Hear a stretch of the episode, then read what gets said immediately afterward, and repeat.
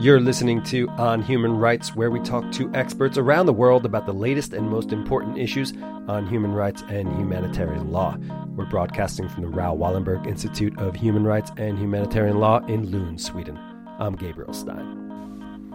Today we have a special episode for you. It's featuring Nancy Dowd. She is the Fulbright Lund University Distinguished Chair in Public International Law. She's currently at the Raoul Wallenberg Institute and Lund University. In this lecture, she speaks about her book, The Man Question Male Privilege and Subordination, in which she explores masculinities theories as a means to expand gender analysis and also incorporate other hierarchies that affect gender, particularly race and class. Enjoy. I want to thank you very much uh, for coming and giving me this opportunity to present my research.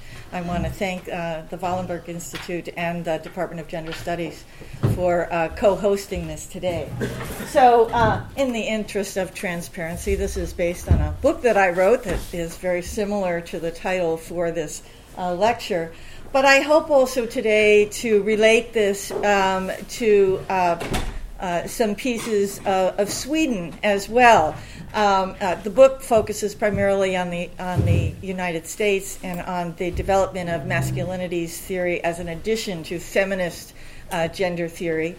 But Sweden is a really, really interesting case because, of course, it is known as um, an example of gender equality on, by most of the measures, the international measures. It's usually within the top four, sometimes number one. And yet, and yet, if you look at the data uh, that that the Swedish government uh, uh, collects regularly about work, about family life, about politics, about uh, rates of crime and violence, there is still an enormous amount of gender disparity, of gender inequality. So this is a very interesting laboratory for me to be in to see both the progress and also uh, what remains to be done. And I would suggest that masculinities analysis in scholarship is um, a, a, has much to offer in terms of trying to answer the question why have we made so much progress but why are we still so far behind so if I convince you of nothing else, I hope I will convince you or you will remember to ask two questions. If I do nothing else today, I will have succeeded if you ask those two questions. One is to ask the man question, the man or boy question, and you're going to and you're going to think, "Oh yeah, right, when gender comes up or when women's issues come up, I, okay, I'm going to remember now to ask the man question as well. And I'm going to be talking more about what the component pieces are, I think, that are part of asking that question. But I, so, uh, for example, if you're talking about crime rates, if you're talking about domestic violence, if you're talking about the balance of work and family, um, issues that tend to be thought of as women's issues, quote unquote, um, I think the man question ought to be asked as well because it has something to do with both male privilege and with male harms that we may have ignored. But the other thing I want you to do is to think about asking the other question.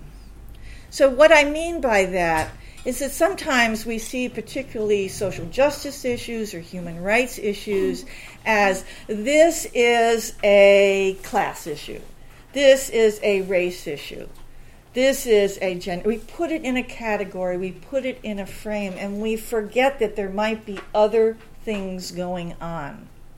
So I'm going to use the example here of immigration right, which is an issue that is at the forefront, has been in the forefront since I arrived here five months ago. It's in the forefront uh, of American politics as well.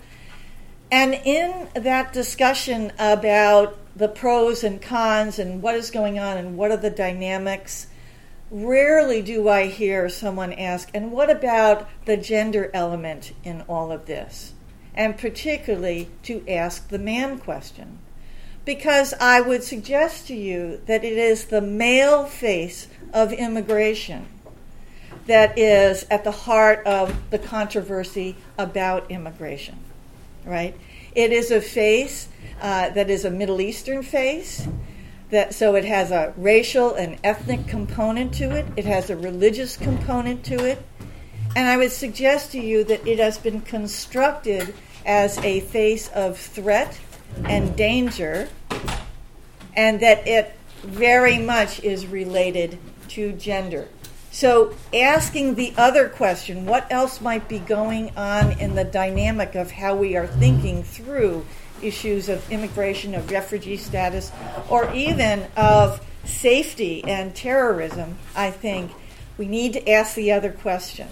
Why? So that we will understand what we were, are talking about in a different and better and so more sophisticated way, and not to miss what's going on. Because I think any time that a male face becomes a face of danger and threat, it is reinforcing a particular aspect of masculinity for all men, not just the men who are perceived as the source of threat. Um, so I'm mainly going to be um, walking my way through about 12 core propositions of masculinity scholarship, but I want to mention one other thing that I hope you might carry away and keep in mind as you think about asking the man question. And that is, you might want to notice in what circumstances, in what settings are men dominant or sole, or either men or women? In what settings do you walk in and, and notice oh, that's pretty much a male place. There are very few women present. It might be classes that you're in, it might be social places that you go, it might be where you go to work out or what part of the gym you're in as to whether one gender or the other is dominant. Why do I think that's important? Um, because it is in those gender dominant settings that I think we often treat gender as if it's invisible. Prison and crime is a good example of that. Dominantly, uh, crimes are committed by boys and men, and prisons, including in Sweden, are 95% male. Okay? But when we talk about that issue, we talk about crime. We talk about prisoners. We don't talk about it as if this is part of the manifestation of a gender dynamic. And contrast those gender dominant, gender sole situations to a gender mixed situation, right? What's happening in that dynamic? How much mixture of men and women do we have to have to actually change the dynamic of the job, of the class, of uh, who's taking care of children, or whatever else. So, again, I, I want to encourage you to think of asking these questions, but paying attention always to the context. So, the first two propositions that I want to offer up to you, right? That men are different, they are not the same, they are not a universal and that intersections of manhood, particularly with race, gender, class, and sexual orientation, this is particularly in the US context, you might add some different pieces of identity intersections in the Swedish context or the European context or any other area of the world. Those intersections are meaningful, incredibly meaningful, and sometimes an intersection will completely trump it will completely eliminate the privilege and the power that is that is associated uh, with uh, manhood. It's very important then to see men as residing within another hierarchy, and that is the hierarchy of men. And that sometimes also men lose the privilege, the power, the dominant position of manhood entirely. Okay? So to view men un, in an undifferentiated way, as if they are all the same, all have the same attributes and position, right, is to is to miss that. So not all men are similarly situated. Gender privilege can even be trumped by another characteristic or by not conforming to gender norms. Gay men are a particular example of this they transgress the norms of manhood and therefore often lose the privilege of manhood. But as this um, particular slide indicates also, not only is there differentiation, but manhood is something that, based on masculinity studies, has to be constantly achieved. It's not that you achieve it, you're there, and you stay there, right? It's a constant performance, a daily performance. Um, so we have both instability and hierarchy as part of this differentiation between men. So, where they are, particularly in relation to each other, is a key piece of masculinity. That means that any victory is short because the next interaction is determining where you are in relation to other men. So, differences among men might suggest the need that we need to calibrate the way we think about things or policy in a way that pays attention to men's differences to where they're situated so that they aren't ignored or disproportionately burdened. Now, as far as intersectionality, I'm going to give you a couple of, of examples from the United States. In the United States, the intersection of race and uh, maleness is uh, fraught, particularly for African American men. So these are two examples. The, um, the one on the left, this is Tamir Rice, um, a 12 year old boy who was uh, playing with a, um, uh, a toy gun in a park. Um, someone calls in that there's uh, potentially a man or a youth in the park with a gun. What do the police do? They roll up 10 feet away from him, and within two seconds were firing at him, shot him, and killed him. Okay? That is a. Uh, the other example on the right is um, Professor Henry Louis Gates, a very esteemed professor at Harvard University, came home from giving a, a talk, uh, got to his front door, was having difficulty getting his key to work, had his driver, who is also African American, come up and try and help him. This gets called in as, as a possible burglary in progress. The, the police show up. Um, you, in the background to the right is the sergeant um, who questions uh, Professor Gates, who says, Well, this is my house, I just can't get in. And he is challenged on that. And you can imagine if somebody, you're saying, This is my house, this is my apartment, I'm just trying to get in and then is pushed and pushed and pushed by the police. They eventually arrested him for disorderly conduct. He is the, on the front porch of his own house trying to get it in his own home. Um, this co- caused a huge uproar because of of uh, he's a very well known, well esteemed uh, professor who happened to have had President Obama in his class. So this uh, made the papers. But these are two examples of Police officers, dominantly male. Again, still the case in Sweden as well. Uh, policing is a highly masculinized culture and highly masculinized job. An interaction between a police officer and a man uh, with, with a male then is fraught with masculinity, and a minority male in the United States has to be worried that it can lead to arrest, injury, or death, as many of our uh, statistics indicate. I would suggest to you that the same intersectionality that puts you at the bottom of the hierarchy is present with respect to immigrants. And to anyone who looks like an immigrant or, or looks like they, they represent, again, this is a, uh, you know, picture after picture after picture that we see about uh, migrants about refugees, who's in the picture? Dominantly men, right? And hardly being treated here as if they are uh, have a dominant gender position, right? But rather almost being penned in as if they were not even human. Um, and again, seen as threatening.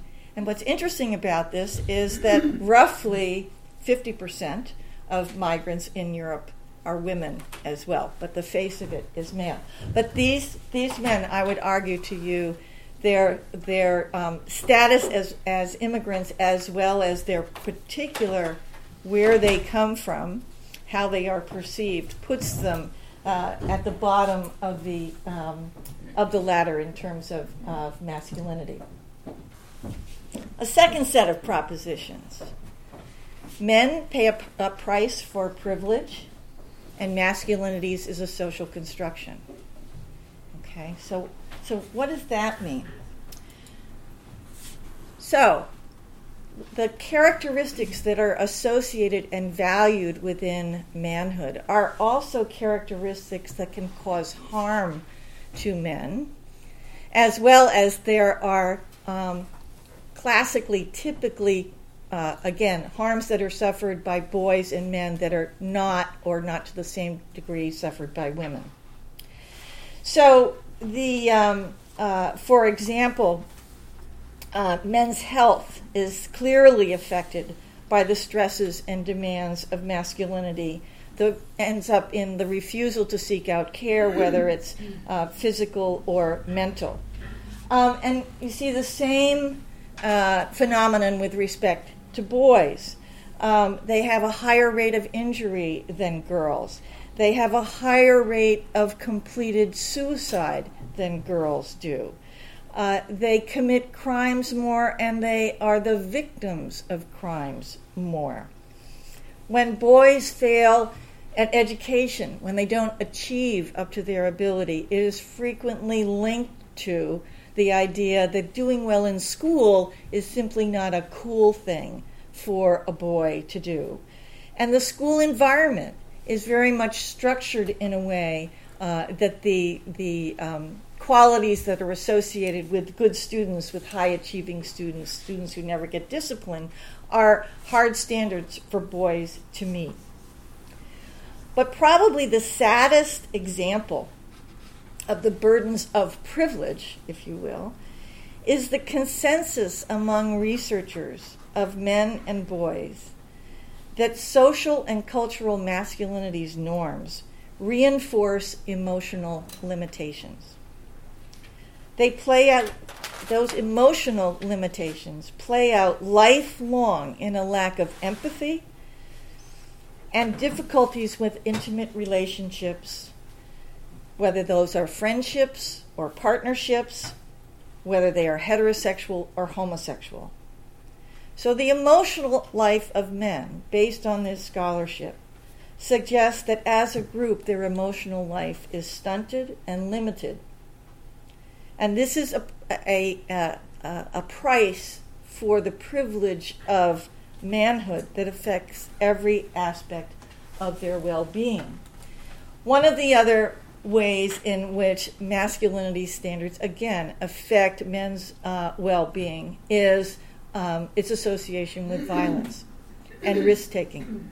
And therefore, the the disproportion of boys in the juvenile justice system in the United States and men in the criminal justice system in every country that I know of suggests this is not an aberration from what it means to be a man. This their behavior is along the continuum of what it means to be a man, particularly in relation to violent crimes.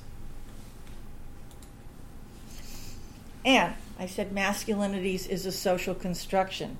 Now, this may seem like unremarkable to you. You may all accept that idea, but when was the last time you heard something like, boys will be boys? Right? That kind of statement says men are the way they are because of something hardwired in the DNA, in the hormones, right? So they're not beha- they're, they're it, it actually suggests that men are not in control, right? They do the things that they do because of something inner that pushes them in that direction. When instead, masculinity, what it means to be a man, is a social construction. It's a process of socialization. Now, the plus side of that is it's fluid, it's not fixed it changes. And certainly, if you start with your generation, now go a generation or two back, you can see that process of fluidity and change. On the other hand, both men and women, even if even if all of us are subject to a social construction of our gender, we feel that as if it is hardwired in the DNA. So, saying that it's a social construction reminds us that's where it comes from. Social construction is extraordinarily powerful. And so, I don't know if you can see this one, but again, it's powerful in the sense of its constraining. And one of the things I think that is most distinctive about comparing gender with respect to women and men is that for girls and women, uh, the, the movement towards gender equality has been about eliminating barriers, eliminating boundaries, right? Stepping in and doing things that men do, right? And being just as good at it, uh, sometimes better at it, but in other words, of feeling no constraints. But there's much more constraint, I think, that operates for men. And um, there, I think there's a reason for that. It has to do with the devaluation of anything that is female. Now, in this hierarchy that I talked about before, at the top of the hierarchy is something that masculinity scholars call um, hegemonic masculinity. And so that's at the top of the heap. And also the generally favored position of men as a group over women as a group generates what's what's been called by masculinity scholars the patriarchal dividend. It's very similar to the notion of the skin privilege uh, that whites have, right? That you walk around without anyone necessarily telling you that you have it or necessarily that you wanted to have it, but it is there because of the nature of the distribution of power. But let me go back to hegemonic masculinity for a while. Now, you knew I had to bring Donald Trump into this. In fact, I thought, given the last couple of days, I probably could have spent the whole lecture just talking about him and as I think an example very much of, of what he does and how he behaves is driven by hegemonic masculinity. Okay, so what do we know about hegemonic masculinity? Again, it is defined as American slash European slash Western. It's white.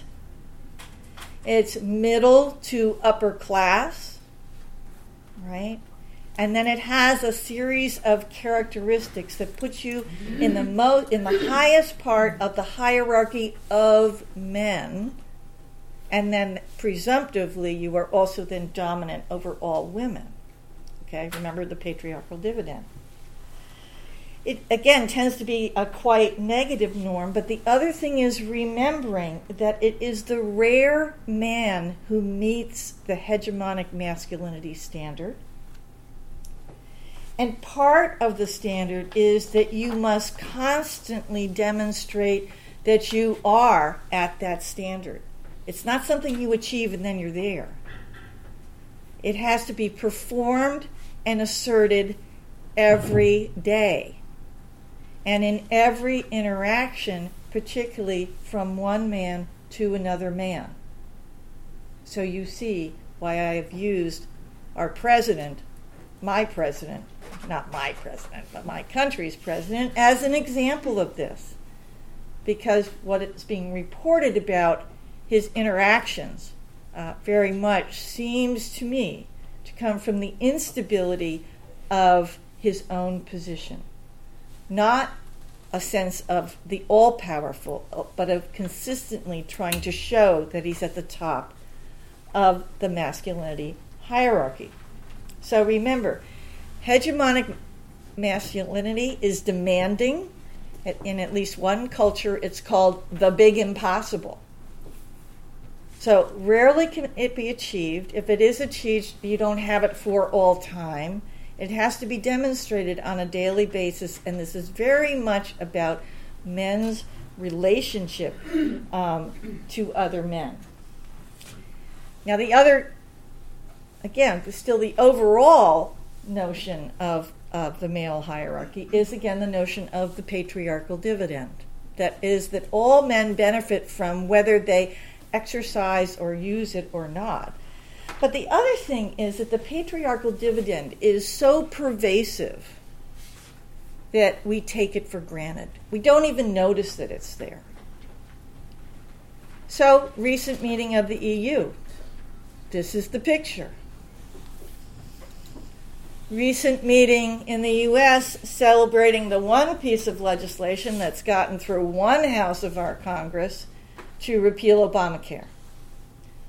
So, what do I notice about these two pictures? The dominance of men in both pictures, the dominance of men as leaders, right? The dominance of men in politics. And, well, hey, that's just the way it is, right? It's taken for granted. It's taken for granted. Um, so, the, the, what does this visual tell us? Right? It tells us something about political power, but it also tells us about who is who are the people who are thinking about particular issues, and does their gender affect how they see the world? I would suggest to you that it does. So therefore, an imbalance of one. Right? This is another one of those almost uh, gender, just no women present right, or very few present. This is one of those examples of it, but one that I think we take as a given. So, what if a man wants to reject the patriarchal dividend? How does he do that? How does he give up power? Versus, of course, the other strategy would be to get rid of the patriarchal dividend. And how is that accomplished? Again, we notice what we take for granted when we pay attention to something that's out of whack with what we normally assume. So, if women do work that has been associated with men, that is men's work, wow, that's that's unusual, right? That's disrupting the patriarchal dividend, but it we notice it. And we also notice it when men do what women do. But again, you might notice that the picture here, I don't know if you can quite see the expression on his face. It's almost as if this is ridiculous. I can't believe I'm doing this. Right? Quite different from the women who were the women welders on the other side. So these three propositions, I think, are are ones that are incredibly important, and that if we pay attention to them, both in the US and in Sweden, they might help us to explore and consider why has equality moved so slowly? Why are we still where we are? Um, some of the data from from uh, Sweden are, are quite remarkable in how slow that progress has been given, again, the political and cultural commitment to uh, gender equality.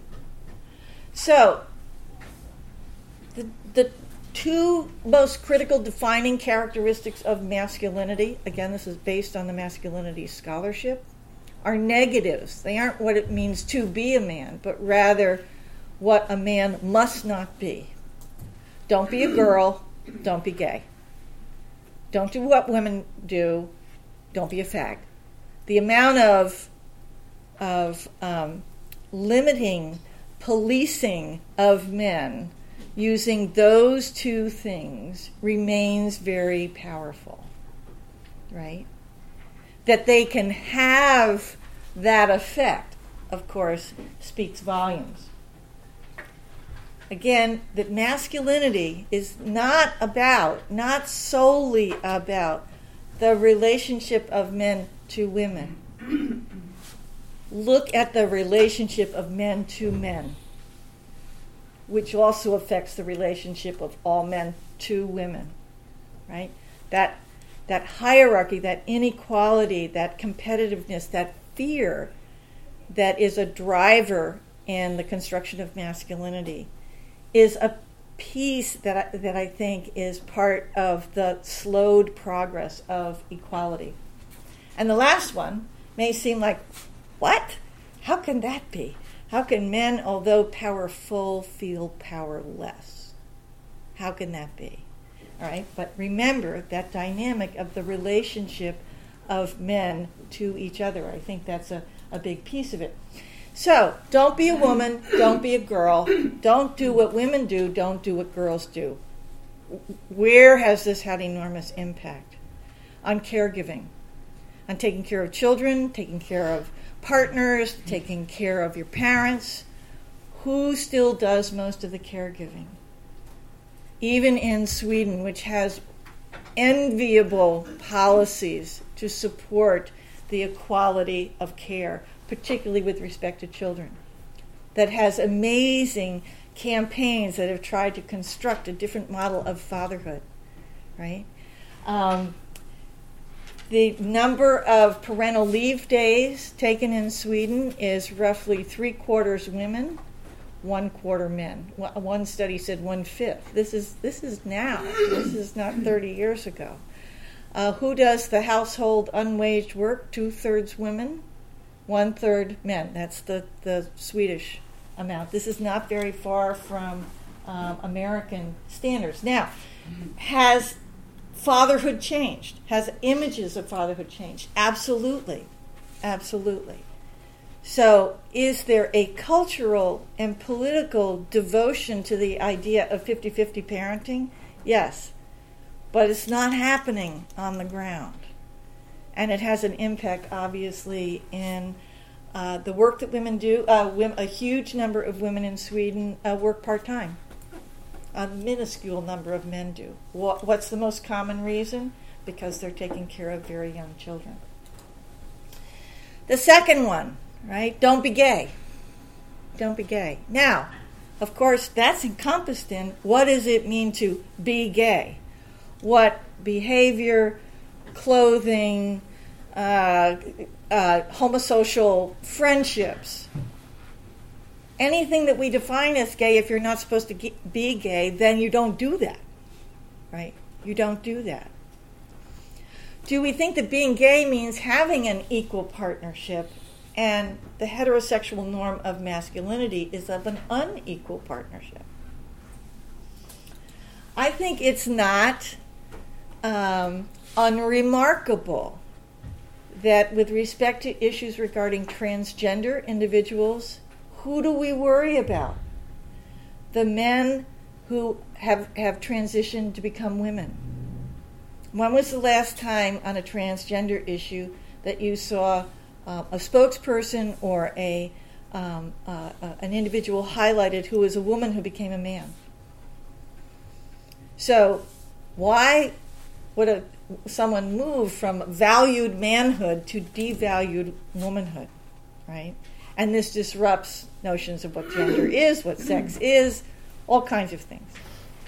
Very unsettling, but most unsettling to masculinity because now not not being able to put this person in a category certainly violates don't be a woman and don't be gay all over the place.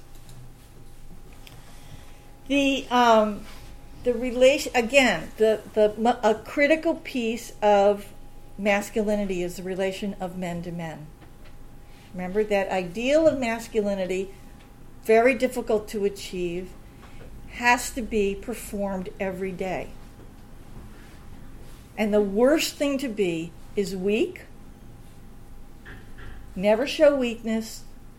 Don't be a sissy. Don't be a girl. Don't be gay all those words that are thrown at men. And this goes on lifelong. This isn't just a young man's thing. This goes on until death. Right? It goes on until death.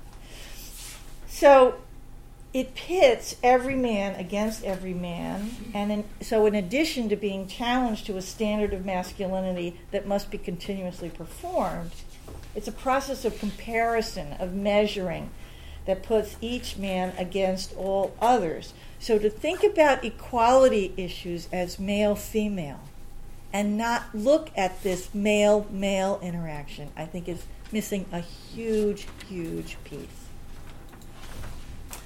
And I said, men, although powerful, feel powerless, right? Well, again, if you relate it back to this notion of hierarchy, to I constantly have to perform, I constantly have to measure myself in relation to other men. And what's my fear? The fear is the fear uh, that somebody's going to find out that you're weak. That you're weak, right? One of the um, uh, Vietnam vets who wrote a, a, a book about his experience in Vietnam said courage for him and many other soldiers comes not from bravery, but from fear that someone is going to discover that you are afraid, that you are weak. That's the worst thing. So, courage comes from that fear of being exposed. So, this, this may, after all of this, seem self evident that structures and cultures are gendered male. That has been a claim of feminists for a long time, and I think masculinities helps further um, substantiate that claim. And that this, the, the daily spaces and places that men and women inhabit are often different. I've always thought it would be interesting to have a woman's day when all the women stay home and we see what the world looks like when it's only the, the public world is populated by men, and then a reverse the next day, and see if they're the same. Uh, because I think they are, in fact, uh, quite different.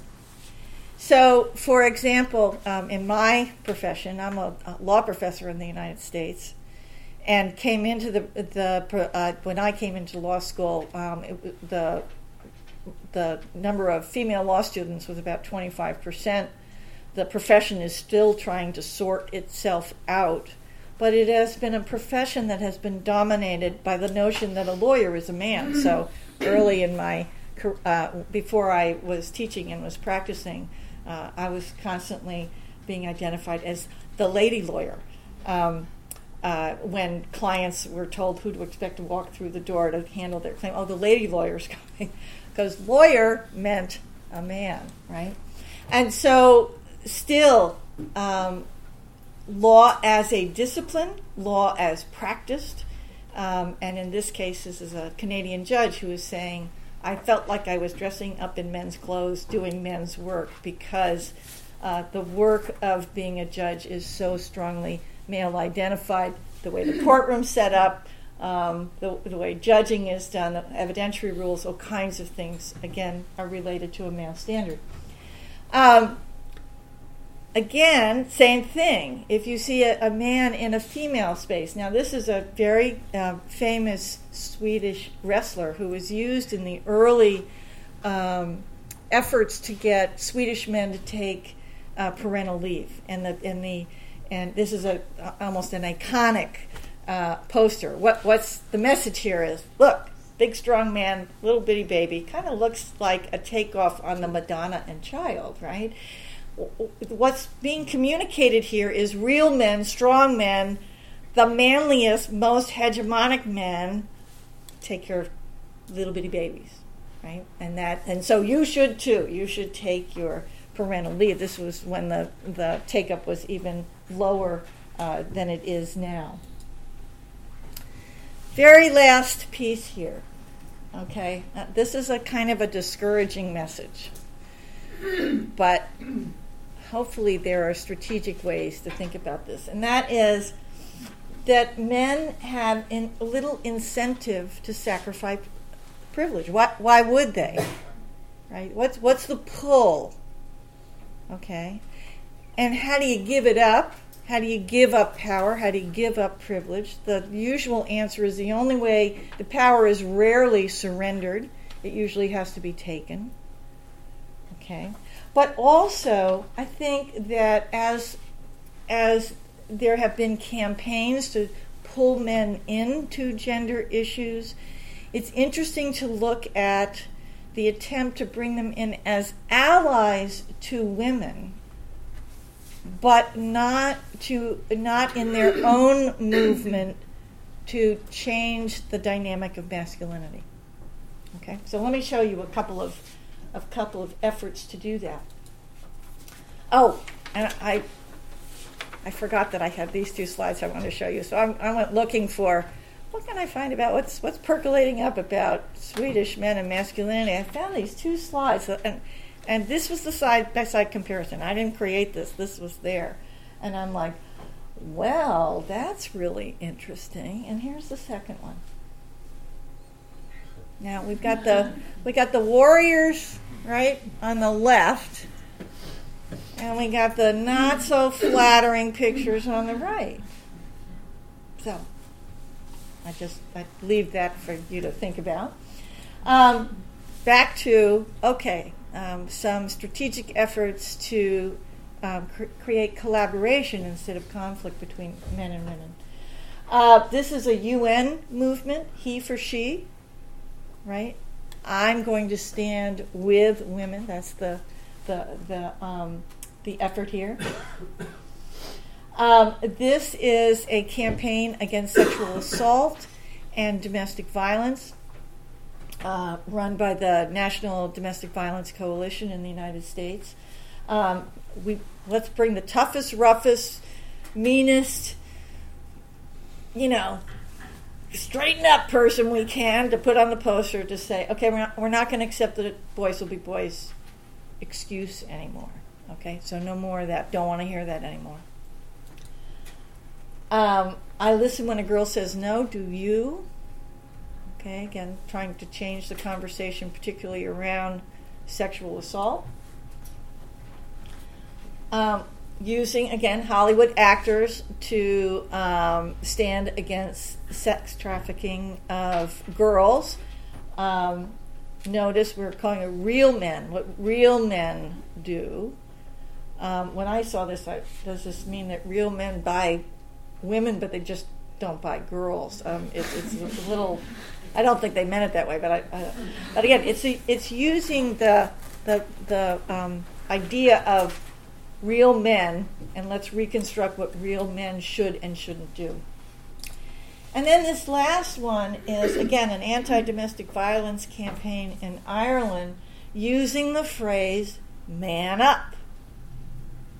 Come on, man up and stand against domestic violence. Behind every great man, there's kindness, courage, and support for women and children. Kind of sounds like who, you know, who are we going to put in the lifeboat? Oh yeah, that's right, women and children first. Um, so, so I just think these are interesting strategies. Um, not sure how successful you think they are.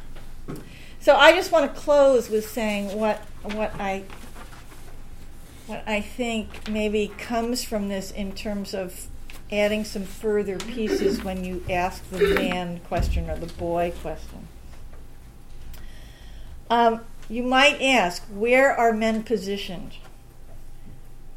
Is it a position of privilege, a position of harm, or both?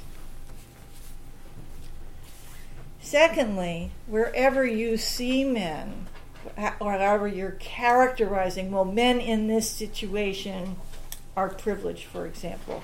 Does this apply to all men or only to some men? Okay, differentiating.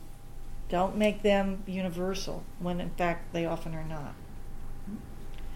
Third, look for and ask is this an example of male to male hierarchy?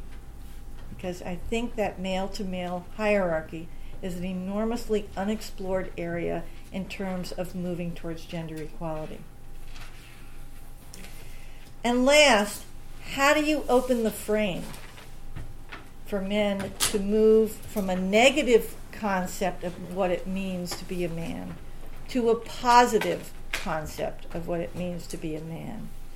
And in particular, so that they can center their relationships on what the relationship folks tell us is the most critical characteristic of a positive relationship between parent and child, between friend and friend, between partner and partner. The most critical characteristic is vulnerability. Right? Your willingness, your openness, complete openness to that other person, even to the possibility that they will hurt you. I don't mean physically hurt you. I mean that that emotionally things may not always work out.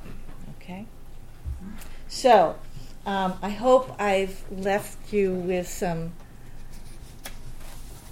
valuable ways of seeing, and also that you'll feel um, energized to ask questions and dispute and debate as well. Thank you so much.